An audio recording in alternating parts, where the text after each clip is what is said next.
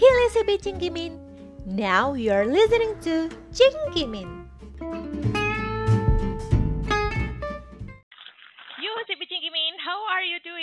Semoga semuanya masih dalam keadaan yang sehat, selamat, dan bahagia. By the way, di episode kali ini kita akan bahas atau sharing nih about working mom.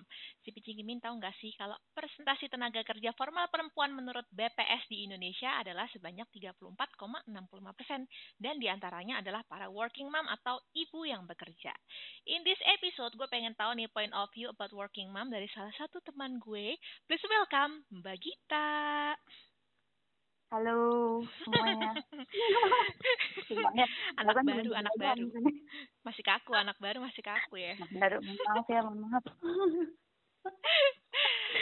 kita nih sekantor, cuman eh, gara-gara lagi pandemi gini kita udah lama banget gak ketemu ya. Mm-mm, Oke. Banget banget. Dua bulan. Padahal ruangan cuman kayak lima langkah dari ruangan ya. Cuman Tinggal gelinding doang gitu maksudnya. cuman udah lama nggak ketemu parah banget. Oke Mbak. Hmm. boleh sharing nggak Mbak Gita ceritain dulu Mbak Gita tuh udah nikah berapa tahun, terus sekarang anaknya udah berapa tahun? Oke. Em, gue udah nikah dari tahun 2016 kan.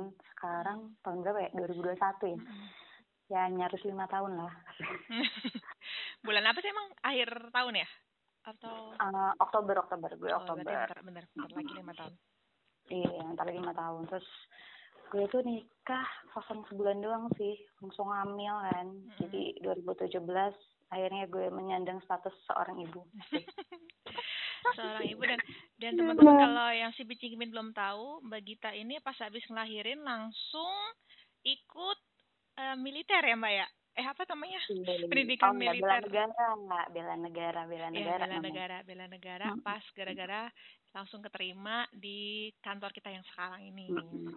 Jadi selama berapa tahun ya? Lima tahun tuh gue PKWT nih di Mm. tempat yang sekarang ya, Fir, gitu. Mm. Terus abis lahiran pun gue masih PKWT. Terus nganggur berapa tahun tuh ada rekrutan pengangkatan akhirnya di usia anak 8 bulan gitu gue masih mengasihi tuh Hmm. harus ninggalin selama dua minggu bela negara oh my god bayangkan Padahal bela negara itu tuh semuanya cowok semua dan Mbak Gita nih satu-satunya gue cuma cewek cewek yang ada di situ. my god dong bayangin emak-emak loh Emak-emak bawa pamping. bawa samping ya jalan kaki lima hari tidak ada istirahat oh my god Hebat banget ya. Nah, tapi jadi penasaran nih Mbak. Tapi kenapa sih Apa tuh? akhirnya tuh lo pilih sebagai working mom gitu? sebenarnya apa ya kalau kata bahasanya sih bakat ya Maksudnya gimana tuh?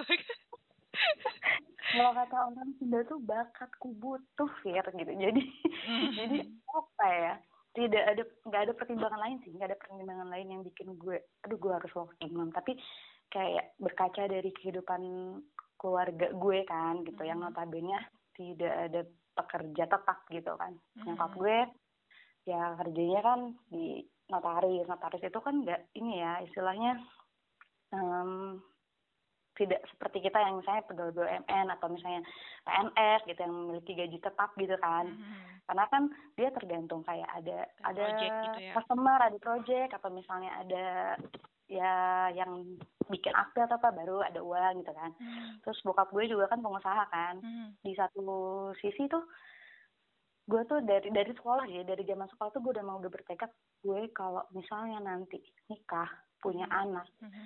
gue harus tetap kerja gitu Hmm. nah walaupun nanti em, nantinya gue bakal dapat suami entah itu pengusaha juga kayak bokap gue ataukah entah dia seorang pekerja juga kayak gue gitu kan Hmm. Ya, terus cokap juga pernah bilang sih ya kalau bisa kamu kalau udah nikah gitu kan. Mendingan tetap kerja gitu. Ga- jangan bergantung sama suami gitu istilahnya kayak gitu sih. Hmm. cuman ya tetaplah eh, banyak pertimbangan juga sih. Ya salah satunya itu doang sih gue nggak mau nantinya anak gue ngerasain apa yang pernah gue alamin sebagai seorang anak sih itu sih. Gue pikir gara-gara harga skincare mahal makeup mahal. Dan kebetulan gue tipe orang yang tidak suka berskincare ya. Bu udah mulus ya mukanya. Lo lo udah bisa lo bisa lihat sendiri lah gue kalau ke kantor bawa bedak aja kagak kan cuci muka juga kagak gitu. Bedak punya sih tapi udah sampai expire gitu nggak pernah lo pakai Nah, gitu itu ya. Dipakainya kalau ada kondangan gitu kan ya. Sekarang udah dua tahun kagak ada ngondang-ngondang kan jadi gimana udah expired ya tuh semua makeup makeupan itu ya. Iya, aduh, udah nah terus gue jadi penasaran nih mbak pertama kan lo berarti waktu udah mutusin jadi working mom kan berarti Hmm. memang sebelum nikah pasti lo udah punya tekad gue tetap eh, mau kerja even gue ntar punya anak gitu kan. Nah Hmm. terus eh gue penasaran nah anak lo tuh dititip ke siapa gitu pas lo kerja? Apakah di kalau di apa kayak care apa daycare gitu atau siapa gitu Hmm. mbak yang Oh, menjagain gue sih termasuk beruntung kali ya. Ya nggak beruntung juga sih istilahnya. Ya gue masih punya adik cewek kan dan dia emang notabene dari dulu seneng anak-anak gitu. Jadi Hmm. pada saat gue punya anak dari awal lahir pun dia ikut bantu gue buat jagain gitu kan.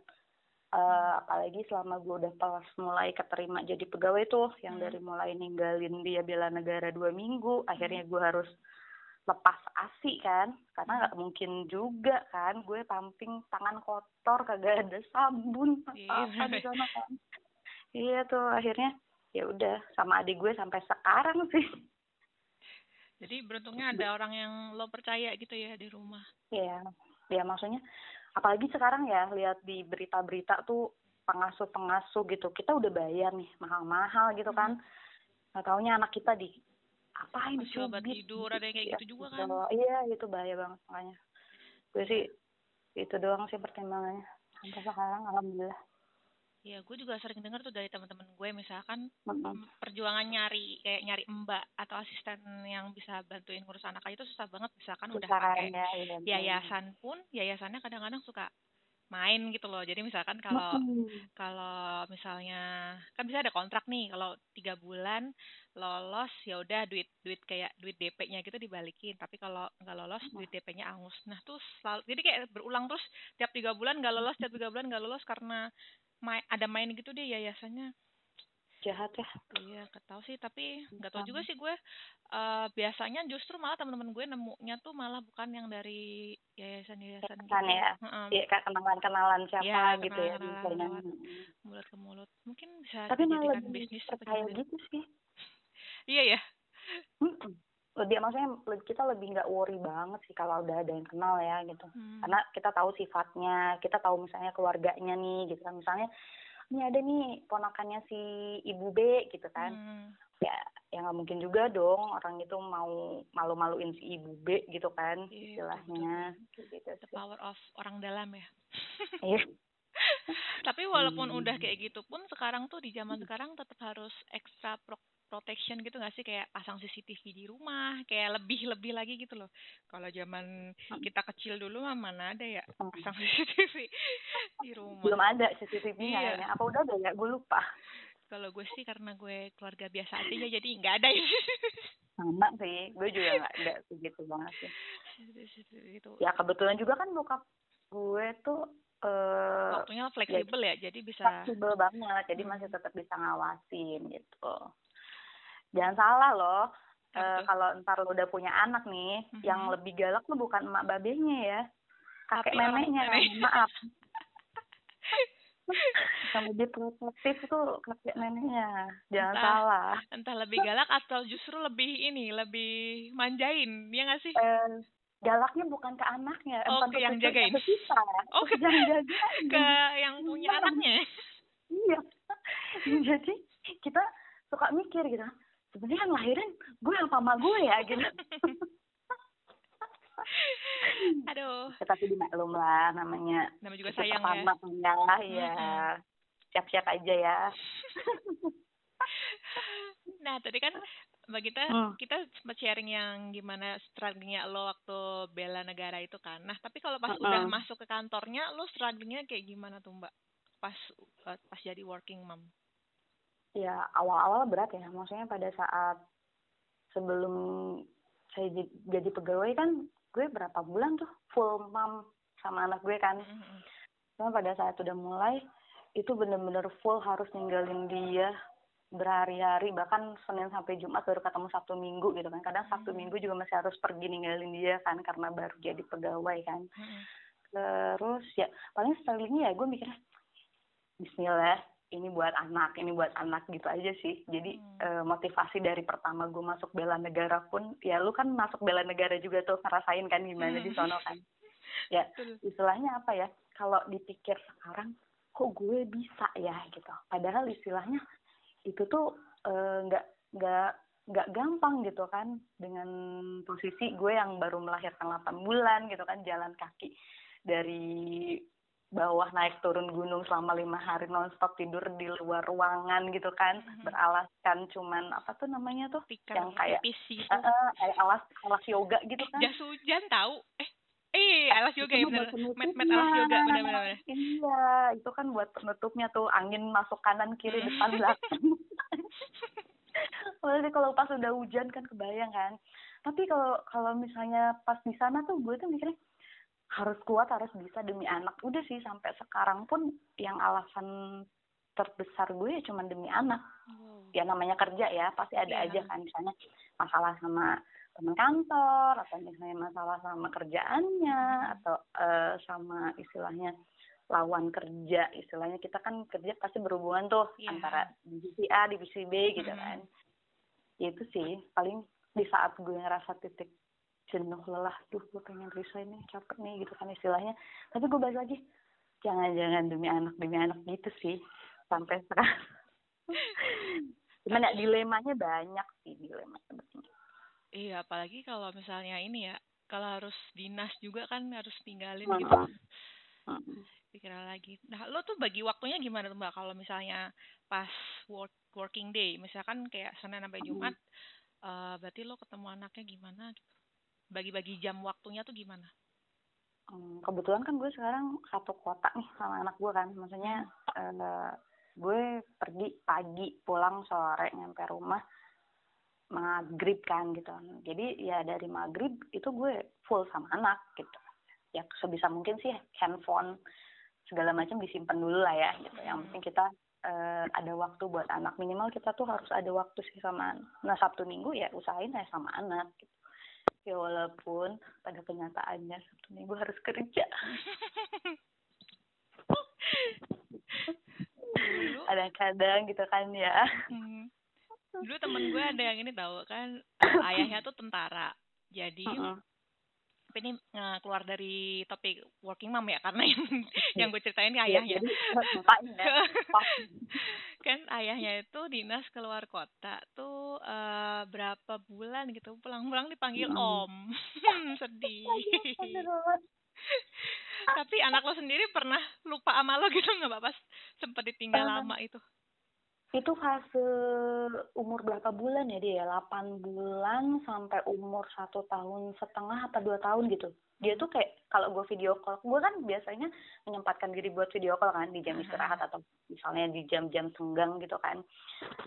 Biasanya tuh dia tuh kayak yang cuek bebek gitu loh kalau gue telepon tuh kayak "Ah, siapa sih lo gitu kan ya. Gue ajak ngobrol aja dia pergi-pergi kabur-kaburan gitu. Itu di usia 8 bulan sampai dua tahun lah ada kayaknya cuman ya kalau sekarang sekarang mungkin kayak udah ngerti ya dia udah gede. Oh ini mau mama gue nih gitu kan. Jadi kalau dia Hmm. nelpon eh, dia nanyain gue nyariin gue gitu kan. Lu happy banget gitu. Tapi pas dulu adik lo itu dipikirnya siapa sama anak lo? Apakah tetap dia menganggap dia itu tantenya atau jangan-jangan dia nganggap itu mamanya apa gimana?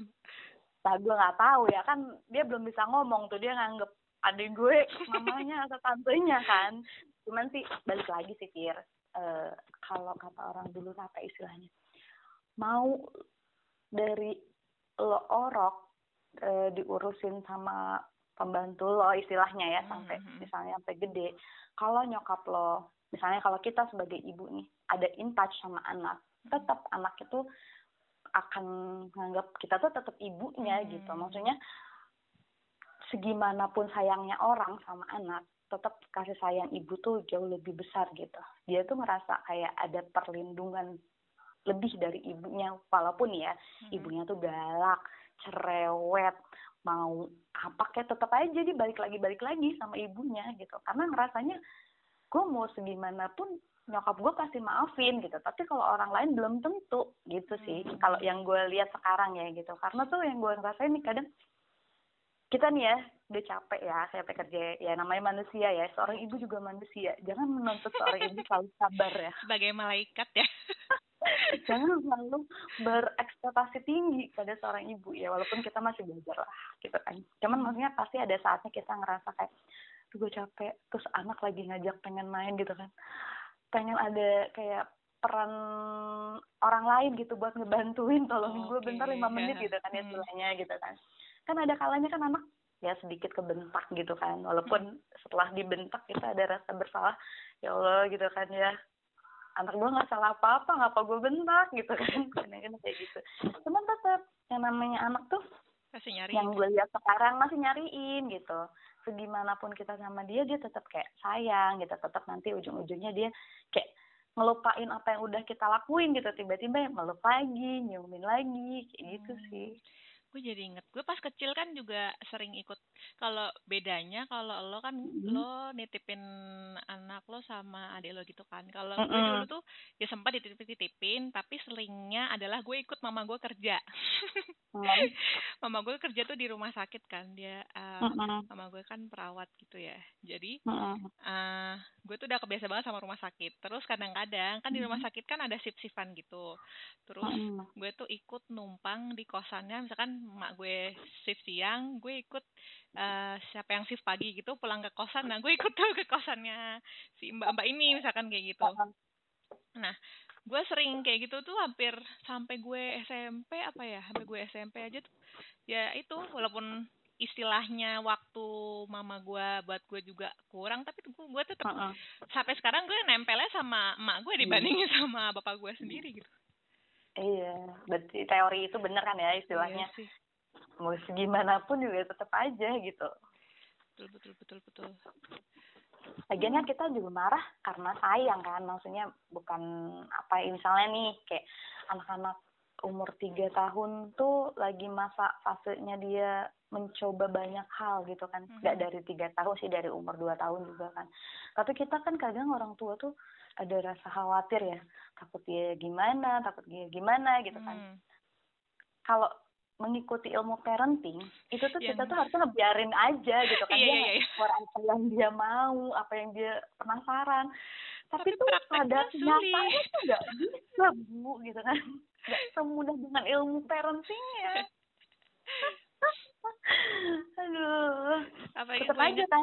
Pas lo cerita anak lo lagi pecicilan hobi apa tuh namanya manjat-manjat kursi Hmm. gitu ya. Iya. Nah, kita nyuruh dia hati-hati dia malah nyuruh hati-hati kita balik. Hati-hati lah hati-hati lah. Lucu banget sih. Kalau ceritain Kan. lucu ya kalau yang ngadepin pasti gregetan ya iya. Ya Aduh. akan ada fasenya.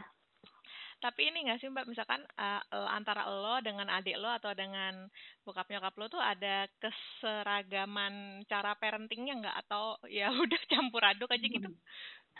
Kalau gue gue pribadi ya lihat ya Mhm. kita tuh pola asuhnya beda banget antara gue sama nyokap gue dulu. Gue tuh belajar maksudnya kan gue juga berkaca ya dari apa yang gue alamin gitu kan. Mhm. Gue nggak mau nih anak gue juga ngerasain apa yang gue rasain sampai gede lah istilahnya gitu kan. Jadi gue kadang eh, memberanikan diri sih buat kayak menentang kayak kan kalau orang tua itu pasti ada kalimat gini ah dulu kamu juga kayak gitu tapi iya, kamu iya, iya. sekarang jadi gini gitu istilahnya kayak gitu loh. Betul bener ya betul jadi kayak membenarkan pola asuhnya dia gitu dulu. Padahal dia tuh nggak tahu impactnya sekarang tuh di dunia yang sekarang apalagi ya gitu kan Eh, nggak bisa disamain kayak dulu. Kayak contoh nih kalau misalnya waktu bayi dulu kan ya anak bayi kasih kopi gitu kan. Biar nggak step atau apa oh iya dengar iya nggak? iya iya benar-benar Ya, padahal kan padahal tuh zaman sekarang tuh ya ya entah gimana gitu ya gue nggak tahu apakah dari tingkat eh, kedokteran yang lebih canggih atau gimana tuh tidak membolehkan atau gimana. Gue juga nggak ngerti kenapa dulu kopi itu di diwajibkan supaya nggak step gitu. Nah, iya padahal tuh kalau dari ilmu kedokteran sekarang tuh justru itu malah membahayakan si anak bayi kan. Sekarang apalagi banyak kasus yang eh apa tuh anak bayi perutnya kenapa gitu kan Oh, sakit apa gara-gara dikasih kopi gara-gara dikasih pisang anak umur tiga bulan segala macam lah kayak gitu-gitu Hmm. kan. Ya tetap aja sih kita sebagai orang tua harus walaupun misalnya pola asuhnya kita gabungan karena kan kita masih misalnya sama orang tua gitu kan. Hmm. tetap aja kita harus punya kayak prinsip ya ini anak gue gitu loh. Ya maksudnya kasih kasih percayaan lah sama gue buat buat ngurusin anak gue dengan pola gue gitu. Kayak gitu sih. Tapi jangan yang kayak ngebantah banget yang menentang sok kita sok pinter gitu tapi ya Iya. kita ngasih pengertian kasih kayak jurnal-jurnal gitu yang Iya, ada iya, iya. ini loh bu ini loh ya gini loh gitu jadi nggak bisa nih disamain sama pola zaman dulu sama sekarang itu sih tantangannya jadi ibu sekarang tuh gitu sih Kalau misalnya sama pasangan lo sendiri gimana tuh mbak? Kalau dealnya gue mau kerja nih gitu gimana? hmm kalau sama pasangan kebe- pasangan kebetulan sih pasangan gue orangnya nggak nggak ini ya nggak rewel sih jadi dia Dan ngedukung lo buat karir juga ya? um, ya udah nyerahin aja sama gue ya mungkin ya tapi yang penting ya gue punya batasan gitu kan Hmm. ya batasannya ada dalam artian ya gue harus sadar diri nih gue tuh seorang ibu seorang istri gitu sih paling kayak gitu aja sih Hmm, Oke. kalau dia mah Hmm. Gue jadi pengen komentarin statement lo yang tadi tuh. Maksudnya kenapa apa? zaman dulu eh misalkan kopi untuk Hmm. step lalala mungkin Hmm. ini mungkin ini Hmm. gue ya. Gue belum research juga sih. Mungkin kalau zaman dulu tuh kayak sumber daya alamnya kita tuh lebih bagus daripada sekarang. Kan kalau sekarang kan udah campur-campur Iya, banyak iya, iya, kimia dan lain-lain gitu kan jadinya. Dan bener informasi juga sekarang banyak banget gue tuh sampai bingung. Eh, kadang-kadang itu kita harus ngikutin yang mana sih? Nah. Gitu gak sih? Iya iya bener-bener tapi balik lagi sih kita nyakininnya yang mana sih? Dari keyakinan insya Allah sih. Maksudnya akan baik-baik aja gitu istilahnya. Betul. Iya, kayak iya gue inget tuh dulu waktu zaman Rita belum MPASI deh. Hmm. Iya anak harus dikasih ma air putih madu. Eh, aja jangan iya kan nggak boleh ya Madu itu nggak boleh di bawah setahun gitu kan karena kan di madu itu kandungan apa gue juga nggak paham ya Iya. pokoknya. Iya. Ya, pokoknya intinya nggak boleh gitu kan. Cuman ya gue saking gue biar nggak berdebat nih, akhirnya gue cari artikel yang menjelaskan, aduh tuh nggak boleh dikasih sama anak gini gini. Nih bu, jadi gue tuh sekarang dulu ya dari pokoknya dari pernah bukan berantem sih kayak istilahnya pernah Debat-debat. adu mulut gitu kan, Hmm. iya pernah debat gitu kan. Akhirnya gue tuh sekarang udah nggak mau adu mulut, tapi langsung nih bu, gue kasih artikelnya dulu baca. Ibu, akhirnya ya udah dari situ dia udah manut-manut aja gitu. jadi udah nemu formulanya ya. Udah nemu formulanya. nah gue mau nanya lagi satu satu pertanyaan terakhir nih mbak menurut lo Apa? seberapa penting me time buat lo yang sebagai working mom ini Oh, penting banget, Fer. Penting banget. Karena apa ya, yang gue rasain nih, selama dia asuh sama adik gue, ya namanya orang ya istilahnya, dia juga pasti ada capek dong. Mm-mm. Dengan capeknya dia, biar anteng nih anak, dia kasih gadget. hmm oke. Sedangkan, sedangkan anaknya ini tuh lagi mau berkembang nih istilahnya, entah itu mau diajak main atau apa gitu kan. Kadang nih anak nguji kesabaran kita tuh karena dia bu- lagi nyari perhatian gitu. Nah, makanya gue selama gue libur, selama gue sama dia tuh handphone gak gue pegang karena gue mikirnya dan yang gue rasain gitu, kalau gue ajak dia main, dia tuh ya udah fokus sama kita gitu. Dia nggak akan inget Hmm, minta handphone, dia nggak akan inget minta tabnya, dia nggak akan inget minta nonton TV gitu. hmm. Karena dia udah udah udah udah udah fokus sama kita, udah capek sama kita gitu kan. Dia Iya. udah kayak interest gitu, pengen ah kita boleh main-main, pengen sama mama atau apa. Makanya sekarang dia nyariin gue terus karena ya mungkin karena gede ya, Hmm. gitu sih. Daripada sama nanti dikasihnya HP. Jadi kalau misalnya gue balik nih, HP gitu kan, lihat HP dia dikasih HP. Ya udah, mau gimana ya? Kadang gue nyuruh jangan dikasih HP terus dong, gini gini gini gak bisa gitu juga dong gue. Karena Iya. posisinya gue juga tahu kan, ada gue mungkin capek gitu kan. Terus juga itu juga sebenarnya bukan bukan suatu tanggung jawab dia buat ngurusin anak gue kan itu malah lebih kayak gue harusnya ber- bersyukur sih karena dia mau nih bantuin gue ngurusin anak gue gitu.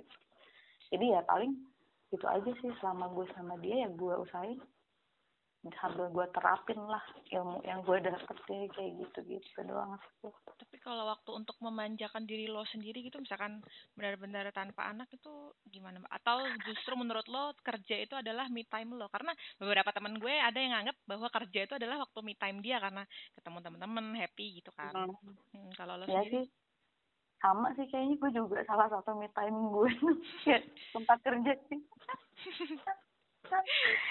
ya kalau lagi nggak hektik ya di kerjaannya ya cuman emang, emang salah satu me time working mom ya di tempat kerja gitu Hmm. karena tuh jangan salah ya istilahnya full mom itu nggak capeknya apa double-double ya, ya. jauh jauh jauh capeknya double double Betul, betul. capek banget Oke deh. Sekarang boleh nggak Mbak Gita kasih motivational quote ya, kasih motivasi kepada teman-teman nih yang juga ng- yang buat working mom maupun yang full full time mom buat si Hmm. Bicingkim ini. Duh, motivasi apa ya? Pengalamannya nggak terlalu banyak dibandingin ibu-ibu yang lain, Fir. Ah. Bingung kalau dibilang motivasi. Atau apa ya? Apa eh, apa ya? Kata-kata kata-kata apa? ya? Kata-kata penyemangat sama aja motivasi dong ya. Iya sih. Eh, apa ya? Ya sebenarnya gini sih.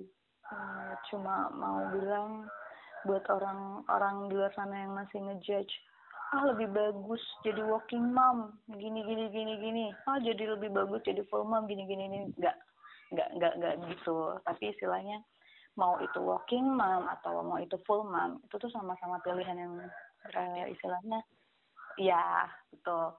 Tapi minimal kita harus tetap punya tanggung jawab sebagai seorang ibu lah istilahnya. Kayak misalnya walaupun working mom kita ya istilahnya. Kadang kita dipandang sebelah mata gitu kan maksudnya lo nih lo tega banget sih ninggalin anak. Banyak kan gue baca tuh lo tega banget sih ninggalin anak lo gitu kan ya diurus sama orang gitu kan. Padahal kan lo seorang ibu.